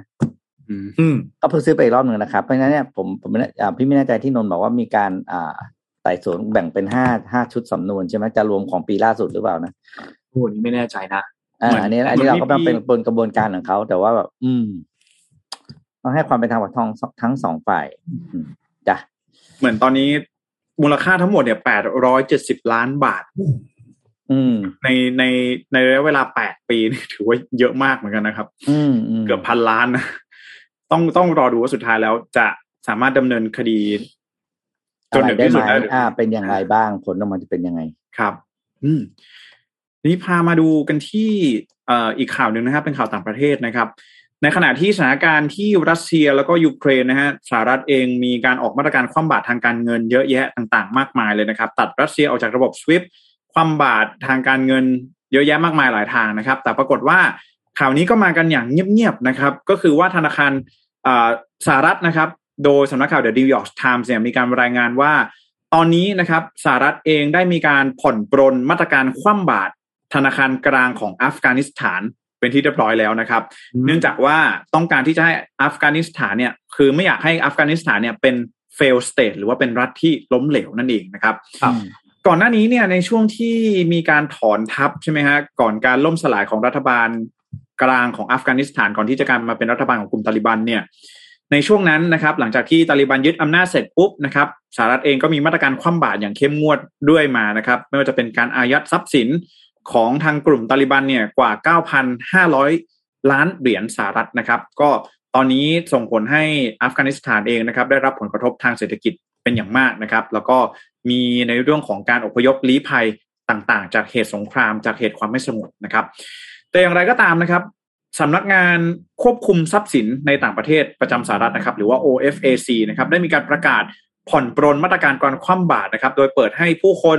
นะครับนักธุรกิจต่างๆเนี่ยนะครับสามารถดำเนินธุรกรรมทางการเงินกับรัฐบาลอัฟกานิสถานได้นะครับโดยสหรัฐได้อนุญาตให้มีการดำเนินธุรกรรมทางการเงินได้บางรายการเท่านั้นนะครับเช่นการจ่ายภาษี การจ่ายค่าธรรมเนียม การจ่ายอากรขาเข้านะครับหรือบริการสาธารณูปโภคต่างๆนะครับ ซึ่งทางสหรัฐเนี่ยก็ออกมาระบุนะครับว่าการลดมาตรการดังกล่าวเนี่ยเป็นไปเพื่อเปิดช่องทางให้องค์การระหว่างประเทศ สามารถเข้าไปช่วยเหลือประชากร หรือว่าประชาชนที่อาศัยอยู่ในอัฟกานิสถานได้สะดวกมากยิ่งขึ้นนะครับ วอลลี่อเดเยโมนะครับซึ่งเป็นรัฐมนตรีช่วยว่าการกระทรวงการคลังของสหรัฐเนี่ยก็ได้ออกมาแสดงความคิดเห็นด้วยเช่นเดียวกันนะครับ ว่าการผ่อนปรนมาตรการในครั้งนี้ เนื่องจากปัญหาทางด้านสิทธิมนุษยชนนะครับ เนื่องจากประชาชนชาวอัฟกานิสถานจำนวนมากเนี่ยได้รับความลำบากเพิ่มเติมมากขึ้น หลังจากที่กลุ่มตาลิบันเนี่ยเข้ายึดครองนะครับ แล้วก็องค์การระหว่างประเทศไม่สามารถเข้าไปให้การช่วยเหลือได้อย่างทั่วถึงนะครับ นั่นจึงทำให้ตอนนี้นะครับทางสหรัฐเองก็ออกมาผ่อนปรนนะครับให้ ภาคประชาชนภาคธุรกิจนะครับ NGO ต่างๆ สามารถดำเนินธุรกรรมทางการเงินที่เกี่ยวข้องกับทางรัฐบาลอัฟกานิสถานที่เป็นรัฐบาลของตาลิบันได้แล้วนะครับ นอกจากนี้นะครับยังมีการให้ความเห็นเพิ่มเติมจากทางด้านรัฐมนตรีช่วยว่าการกระทรวงการคลังของสหรัฐนะครับว่า ตอนนี้การดำเนินธุรกรรมทางการเงินเนี่ยจะยังคงระงับไว้สำหรับผู้ที่มีความเกี่ยวข้อง หรือบุคคลที่สหรัฐเนี่ยประกาศคว่ำบาตรเอาไว้นะครับ ก็คือพูดง่ายว่าหัวโจก ไม่ใช่หัวโจก ใช้คำว่า ผู้นำแกนนำของรัฐบาลตาลิบันเนี่ยอาจจะยังโดนระงับโดนคว่ำบาตรอยู่ แต่ว่าในในทางทางทางด้านอื่น ๆ ที่สามารถที่จะช่วยในเรื่องของสิทธิมนุษยชนในในอัฟกานิสถานได้เนี่ย ก็อาจจะมีการผ่อนปรนมากยิ่งขึ้นนั่นเองนะครับนี่ก็ถือว่าเป็นอีกหนึ่งนะครับคำสั่งจากทางด้านของโจไบเดนนะครับ ให้มีการดำเนินการผ่อนปรนมาตรการคว่ำบาตรต่ออัฟกานิสถานในครั้งนี้นะครับ แล้วก็จะไม่ส่งผล ต่อทรัพย์สินแล้วก็ผลประโยชน์ของธนาคารกลางอัฟกานิสถาน ตามที่สหรัฐเนี่ยเคยได้สั่งระงับเอาไว้ก่อนหน้านี้นั่นเองนะครับ อืมมาอัปเดตกันนะครับเดี๋ยวพาไปเปลี่ยนอารมณ์บ้าง ไปดูข่าวเทคโนโลยีบ้างนะครับ ก็จะได้อัปเดตเทรนด์สมาร์ทโฟนกันนิดหนึ่งนะครับ แต่ก่อนเนี่ย เราจะจำเรื่องของหัวเว่ยได้ใช่ไหมครับ ที่หัวเว่ยเนี่ย โดนโดนทางการสหรัฐเนี่ย แบนนะเนื่องจากว่าก็มีข้อกล่าวหานั่นแหละว่าหัวเว่ยเนี่ยเป็นอ่าไปเป็นอุปกรณ์ที่ใช้อ่าสืบข้อมูลเก็บข้อมูลอะไรพวกนี้นะครับ ทีนี้แต่ก่อนเนี่ยหัวเว่ยเนี่ยมีแบรนด์ลูกอยู่แบรนด์หนึ่งครับ ชื่อ Honor รู้ไหมแจ๊กกันนนรู้ไหมไม่รู้เคยเคยเคยได้ยินอยู่ อ่านะครับ ก็เป็นโทรศัพท์ลูกของหัวเว่ยนะเป็นมันก็เป็น fighting brand เนาะแล้วก็พอมีคดีตรงนี้เมื่อปี 2019 เนี่ย อ่า ทางการจีนก็ทำการ อ่าเขาเรียกว่าทางหัวเว่ยเนี่ยก็ขาย ขายตัวแบรนด์ Honor เนี่ยออกมาจากตัวเองนะครับ แล้วก็มีหน่วยงานหนึ่งที่เป็นการลงทุนร่วมระหว่างรัฐบาลกับเอกชนเนี่ยเข้ามาซื้อนะครับ แล้วก็ไปปลุกปั้น Honor อ่า Honor Phone นะครับ ออกมาออกใหม่นะครับ แล้วก็เพิ่งเปิดตัวไปในงานอ่า Mobile World Conference ที่บาร์เซโลนาเมื่อสัปดาห์ที่ผ่านมานะครับ Honor เนี่ยเป็นทีนี้ต้องบอก Honor เนี่ยเอามากลับมาครั้งนี้ในสิ่งที่สิ่งแรกที่เขาประกาศแล้วโลกในวงการรู้เลยว่า Honor เนี่ยเป็นอิสระจากหัวเว่ยแล้ว คือไม่เกี่ยวเพราะเปลี่ยน ownership แล้วนะครับอ่าเพราะฉะนั้นเนี่ยแล้วสิ่งที่ Honor ทำคำมากลับมานี่คืออย่างหล่อครับ ก็คือใช้ chipset ของ Qualcomm นะครับ ใช้ Snapdragon ของตัวเอง แล้วมีอีกอุปกรณ์หลายรุ่นที่ได้รับการรับรองว่าที่ที่ไม่ติดแบ็กลิสต์ของสหรัฐอเมริกาแหละเออใช้คำง่ายๆอย่างนี้นะครับนั้นกลายว่า Honor Brand เนี่ยก็จะเป็นซุปอ่าเขาเรียกว่าเป็น smart premium phone ของ Honor ที่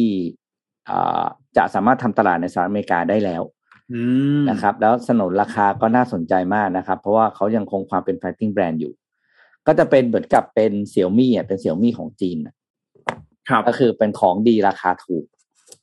นะครับ โดยซีรีส์ที่ออกมารุ่นหลังๆก็เป็นเอ่อที่ล่าสุดที่เปิดตัวเนาะมีพวก Magic 4 Series นะครับ ก็เป็นเรื่องของที่รองรับ 5G ต่างๆ นะ จอ 6.8 นิ้วนะครับ ก็ บ้านเราคงเข้ามาเร็วๆนี้นะครับ ก็ของบ้านเราถ้าใครจะซื้อนะครับ ให้ดูรุ่นที่ออกเปิดตัวปี 2022 คือรุ่นของปีนี้นะครับ ที่จะที่จะไม่มีปัญหากับการใช้อ่า Android Google อ่าอ่าเพราะเป็นเพราะเป็นเพราะเป็นใช่คนยังคนยังจะจำว่า Honor เนี่ยคือหัวเว่ยแต่ว่าถ้าเป็นครับของที่เป็น 2022 เนี่ยจะเป็นเขาเรียกว่ามีโนฮาของหัวเว่ยติดมาด้วย แต่ว่าไม่มีปัญหาเรื่องการใช้ Google แล้ว ใช่แต่สิ่งหนึงที่พี่รอดูก็คือเรื่องเขาจะมีของไลกามาด้วยเปล่าเรื่องถ่ายรูปโอ้ยเนี่ยใช่อันนี้รอดูเขายังไม่ยังไม่เพราะตั้งแต่ผมยอมรับว่าตั้งแต่ถ่ายโทรศัพท์มานะหัวเว่ยถ่ายรูปสวยสุดจริงๆอันนี้ยอมรับคือต้องต้องให้ให้คะแนนต้องให้คะแนนหัวเว่ยเลยเรื่องการถ่ายรูปครับอืมก็นี่ถ้าเป็น Honor ก็ใช้ Android ได้ ขายในอืมสหรัฐได้ใช่คือเขาเหมือน ก็คือหาทางแทรกซอบแทรกอะข้ามเข้าไปจนได้จนได้เข้าปจนได้อืมนะฮะก็เป็นหนึ่งแบรนด์ถ้าหากว่าใครสนใจเนาะหัวเว่ยคือหลายๆคนเนี่ย ตอนเนี้ยแต่ก่อนอะ ก่อนก่อนที่จะโดนสหรัฐแบนเนี่ยหัวเว่ยมาแรงเหมือนกันนะเป็นอืมเป็นค่ายจีนที่มาแรงมากๆ แล้วก็หลายๆ คนเนี่ยให้ความสนใจแล้วก็อย่างที่พิกบอกเลย พอไป collab กับไลกาปุ๊บโอ้โห หลายๆ คนอืมคิดว่าน่าสนใจมาก แต่ว่า ก็กลับมาติดเรื่องที่พอโดนแบนแล้วใช้ Android ไม่ได้ต้องใช้ Harmony ใช่ไหมอ่า เป็น Harmonyเออของเขาเองของหัวเว่ยเขาเองของ Huawei อะไรอย่างเงี้ยหลายๆคนก็ติดนิดนึงว่าเอ๊ะไปไม่เป็นเลยอะเออไปไม่เออเป็นจริงใช้ Harmony แล้วแบบอะไรเนี่ยใช่ก็เลยพอยอมกลายเป็นว่าสาวก Android เองก็ลังเลแล้วไม่ค่อยแน่ใจสักเท่าไหร่ อะไรแบบนี้ก็ตอนนี้กลับมาแล้วรอดูนะฮะ Honor อนาคตจะพัฒนาได้มากขึ้นแค่ไหนนะครับ อืมครับ มันมีเรื่องหนึ่งฮะเดี๋ยวกำลังจะส่งภาพเข้าไปให้ดูเกี่ยวกับเรื่องของเคยใครใช้ iPad บ้างแล้ว มันไม่มีแอป ก่อนหน้านี้มันไม่มีแอปอ่าโทรศัพท์ ไม่ใช่แต่โทรศัพท์ไม่ได้อืมเครื่องคิดเลข ใช่เหรอเฮ้ยไม่แอปนี่ไม่มีแอปเครื่องคิดเลข หมายถึงว่าแอปพลิเคชันที่ที่เป็เป็นเป็น default ใช่ไหม ที่ default เป็นของของเขาเออเป็นของ Apple เองอะคือใน iPhone อ่าจะเราจะมีเราจะมีแอป default ของ calculator เครื่องคิดเลขใช่ไหมครับใช่แต่ในใช่ iPad อะไม่มี ซึ่ง คนเขาก็ถามกันมานานแล้วแหละว่าแบบเออทำไมมันไม่มีสักทีอืมฝั่งของ Apple เองเขาก็เคยตอบประมาณว่าแบบ เหมือนกับว่า เราก็อยากทำนะ แต่ถ้าเราจะทำแต่ถ้าเราทำแล้วมันเป็นเหมือนแอปพลิเคชันเอ่อเครื่องคิดเลขทั่วไปแบบที่อยู่ใน iPhone อะไรอย่างเงี้ยมันก็คงไม่ไม่ไม่ไม่ Apple พอ เพราะฉะนั้นอืมเราก็ยังไม่ได้ทำตอนนั้นอ่าโอเคก็ว่าไป แล้วมันก็จะมีอีกแอปหนึ่งก็คือ Instagram ที่ก็ไม่มีแอปพลิเคชันของ iPad เหมือนกัน ไม่มี IG for iPad อะ อืมมีแค่ IG ธรรมดา ซึ่งถ้าคนที่ใช้เอ่อ iPhone ก็คงไม่มีปัญหาอะไรเพราะแอปมันถูกสร้างมาเพื่อพวก iPhone Android แล้วพวกนี้ในโทรศัพท์ใช่ไหมแต่พอใช้ iPad เนี่ย ภาพมันจะแตกๆนิดนึงเพราะมันจะต้องแบบซูมขยายออกมาอืมว่าแอปมันก็จะไม่ได้รองรับไม่ได้อะไรมาก ล่าสุดครับ มียูทูบเบอร์คนหนึ่งชื่อคุณมาร์ค s สบราวลีเป็นยูทูบเบอร์สายเทคที่ดังพอสมควรแหละ เขาก็ทวีตขึ้นมาเมื่อวานนี้เขาบอกว่า the year is เอ่อ2022 คือปีนี้ปี 2022 แล้ว แต่มันก็ยังไม่มีตัวแอปพลิเคชันที่ถูกต้องแบบ proper Instagram app สำหรับ iPad สักทีอืมคุณอดัมครับ คุณอดัมมอสเซอรีคุณอดัมมอสเซอรีเนี่ยเป็น CEO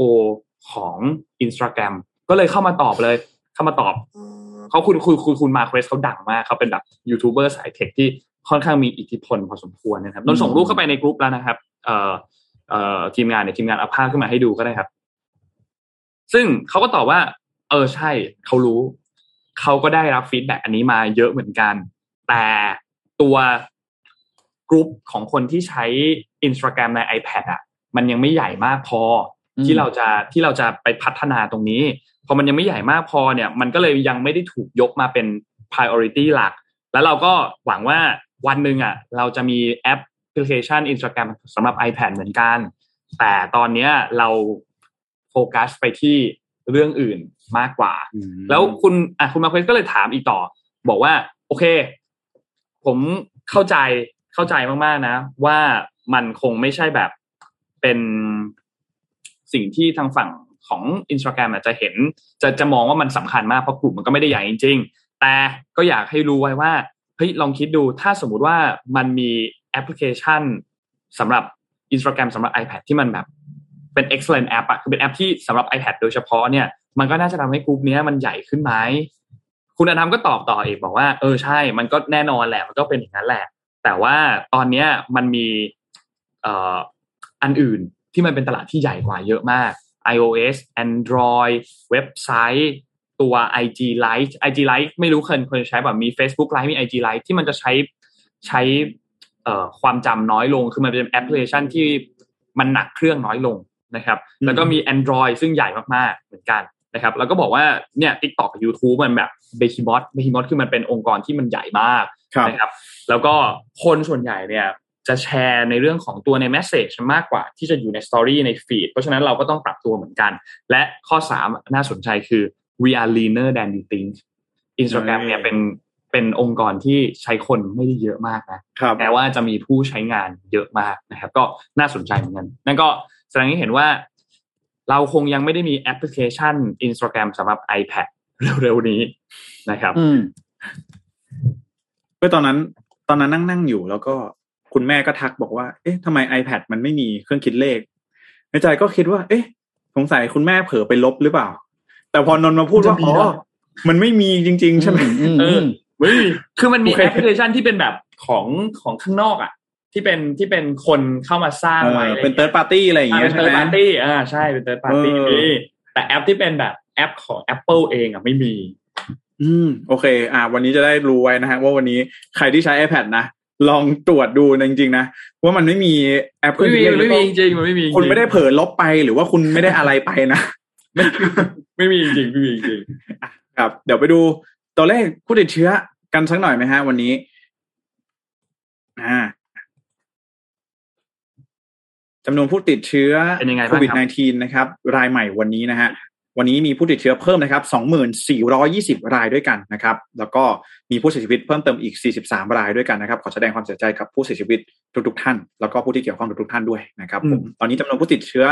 อ่าเริ่มปรับตัว เริ่มทรงตัวนะใช้คำนี้ดีกว่ายังครับยังยังไม่ได้ปรับตัวลดลงนะครับ แต่ว่าสิ่งที่น่ากังวลเลยคือจำนวนผู้เสียชีวิตนะครับ ที่ยังสูงอยู่นะ แล้วก็มีรายงานมาเหมือนกัน แต่ไม่รู้ว่าจะเริ่มเมื่อไหร่นะครับ ที่ว่าจะยกเลิกการรายงานจำนวนผู้ติดเชื้อรายใหม่นะเออได้ยินได้ยินข่าวมากันไม่แน่ใจว่าชนนพี่ปิ๊กมีอัปเดตหรือเปล่านะครับ เรื่องของการรายงานตัวเลข ผู้ติดเชื้อนะ แต่ถ้าเกิดว่ามีมีอัปเดตอะไรเนี่ยเดี๋ยวเดี๋ยวมารายงานให้ฟังกันอีกทีหนึ่งๆนะคครัรับบเหมือนเขามีข่าข่าวออกมาด้วยนะว่าว่าอาจจะเลิกรายงานตัวเลขอืมใช่ไหมมีข่าวใช่อย่างเงี้ยว่าจะเลิกรายงานตัวเลขคือเราคิดว่า เอ่อตามเว็บไซต์ที่เป็นเว็บไซต์ตรงของเขาอะอะอย่างเว็บไซต์อันเนี้ยเดี๋ยวเปิดให้เอาภาพให้ดู ที่เป็นเว็บไซต์เนี้ยของของกระทรวงสาธารณสุขเลยอะอืมก็คงจะยังมีรายงานตัวเลขเก็บไว้ในเนี้ยแหละให้คนเข้าไปดูครับ เรื่อยๆน่าจะมีการน่าจะมีบอกแหละแต่ว่าสำหรับการรายงานแบบที่มารายงานทุกวันอะไรอย่างเงี้ยอาจจะไม่มีอืมก็เป็นไปได้เหมือนกันนะไม่รู้ไม่อันนี้ไม่แน่ใจเหมือนกันว่าครับสุดท้ายแนวทางจะเป็นยังไงนะครับ แต่ว่าในช่วงที่ทำให้มันผู้เป็นติดเรื่องเชื้อธรรมเยดาอะๆแบบไปเนี้ยเนี้ยเหรอเอออาจจะทำให้เป็นเรื่องธรรมดาครับเหมือนอาจจะเน้นไปที่จำนวนผู้ป่วยอาการหนักมากกว่าอืมอ๋อ แล้วก็ดูว่าความรุนแรงของโรคเนี่ยมันน่ากังวลมากน้อยแค่ไหนอะไรอย่างเงี้ยฮะเน้นไปที่ใช่จำนวนผู้เสียชีวิตแต่ว่าเดี๋ยวเดี๋ยวถ้ามีอัปเดตมาอัปเดตกันอีกทีนะไม่แน่ใจใช่ใช่ใช่ใช่ยังไม่ได้ยกเลิกนะ ตอนนี้อืมเขายังไม่ยกเลิกนะยังไม่ยครักบเลิกยังไม่ยกเลิกนะฮะอืมน่าจะประมาณนี้ครับสำหรับวันนี้นะครับ วันนี้ขอบคุณ SCB ครับ ผู้สนับสนุนแสนใจดีของเรานะครับ SCB อยู่กับเรามาอย่างยาวนานมากๆนะครับขอบคุณ SCB มากๆนะครับ เดี๋ยวยังไงสัปดาห์นี้เนี่ยมีข้อมูลดีๆจาก SCB แน่นอนนะรอติดตามได้เลยนะครับ และขอบคุณเดลฟันเท่ครับ Premium Skin Care for Men ผิวหน้าดูดี หน้าดูเด็กใครก็เดาอายุไม่ถูกนะครับ ภายใต้แนวความคิด Future Biotechnology for Men Skin นะครับ หาซื้อได้แล้วครับ ตามช่องทาง e-commerce ครับ Shopee Lazada JD Central We Love Shopping แล้วก็เว็บไซต์ d e l v a n t e 296 com นะครับ ก็ฝาก d e l v a n t e ไว้ด้วย นะครับและล่าสุดครับสปอนเซอร์ใหม่ล่าสุดขึ้นต้นเดือนใหม่ ก็มีทางด้านของดีน่าโทดิวครับน้ำเต้าหู้ออร์แกนิกครับหอมอร่อยดีกับสุขภาพ ให้คุณได้ออร์แกนิกทุกวันนะครับ ที่อยู่นี่เลยข้างหลังพี่แจ็คตรงนี้เลย ตอนแรกอะเอ่อตัวสแตนที่จะอยู่ในในในภาพอะหนูก็คิดว่าจะเป็นกล่องตัวกล่องของน้ำเต้าหู้ใช่อันนั้นใช่ไหมแบบอะมันก็จะอันเล็กนิดนึง เราก็คิดว่าอ่าโอเคเดี๋ยวจะมาวางข้างหน้าอะไรเงี้ยแต่ว่ากล่องมันใหญ่มาก เทียบกับหน้าก่อนเอาเอายกยกเทียบกับมือให้ดูหน่อยพี่แจ็คเนี่ยคือกล่องมันใหญ่มากกล่องมันใหญ่มากก็ แต่ว่ากล่องที่ทุกท่านจะซื้อไม่ได้กล่องเท่านี้นะฮะอืมอันนี้เป็นอันนี้เป็นตุ๊กตาม็อกอัพขึ้นมาเฉยๆก็ขอบคุณดีน่าโทดิวมากๆนะครับ ใครที่มองหาน้ำเต้าหู้ออร์แกนิกก็ฝากไว้ด้วยนะครับสำหรับดีน่าโทดิวและขอบคุณท่านผู้ฟังทุกๆท่านครับที่ติดตามข่าวในทุกๆเช้านะครับ วันนี้เราสามคนลาไปก่อนครับ แล้วเดี๋ยวพบกันใหม่อีกครั้งหนึ่งในวันพรุ่งนี้วันพุธครับ สวัสดีครับ สวัสดีครับ Mission Daily Report start your day with news you need to know